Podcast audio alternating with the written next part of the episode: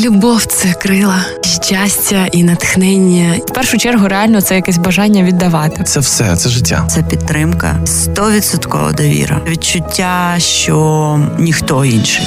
Зірковий проект до Дня Святого Валентина. Гештег кохання ексклюзивно щобудня на радіо Львівська хвиля.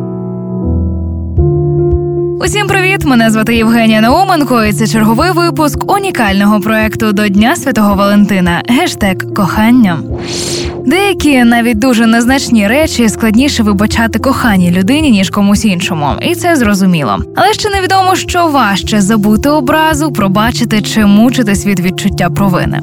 І ще є третя підпроблема як навчитися просити вибачення. Я кілька тижнів тому спостерігала картину, як одна дівчина говорила своєму хлопцеві так емоційно: ну ти міг сказати просто ізвіні мене, вибач, прості. Можна було сказати одне слово чи ні? Ну ніужелі це так важко? І знаєте, вже аж хотілося за нього вибачитися перед нею, бо так шкода було. Я не знаю, звичайно, що там у них сталося. А от співачка Гайтана поділилася з нами, як її може деколи ображати чоловік. Мені іноді дуже складно і важко вибачити свого коханого за його емоційні перепади.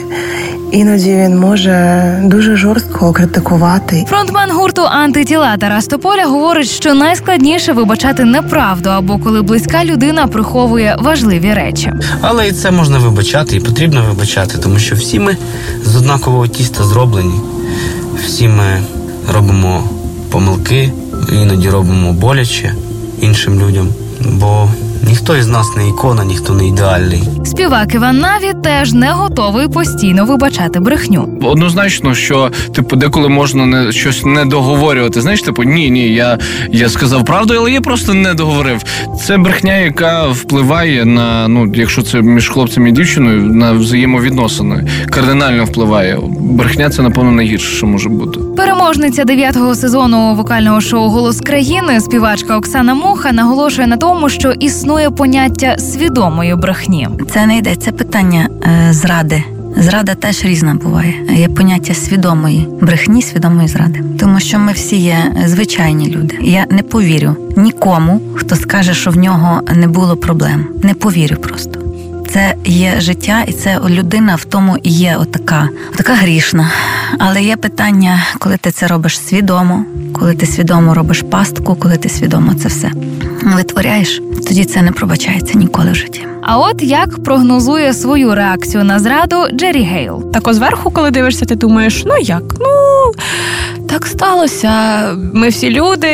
Ну там не знаю, закохався в іншу людину. Головне, щоб ти був щасливий, але мені здається, в житті здорі пеклі. До речі, історія про Яну і Лену з пісні Джері Гейл Охрана Атмена це абсолютно вигаданий сюжет, а не пережита співачкою історія.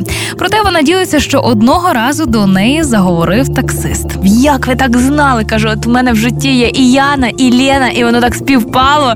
Я думаю, слава Богу, що в мене не так було насправді. Нехай ваше життя і ваше кохання не затьмарює брехня, або ж кожен, хто зіштовхнувся зі зрадою, матиме сили відпустити або вибачити, як би не було складно, бо кожен із вас вартий найкращої любові.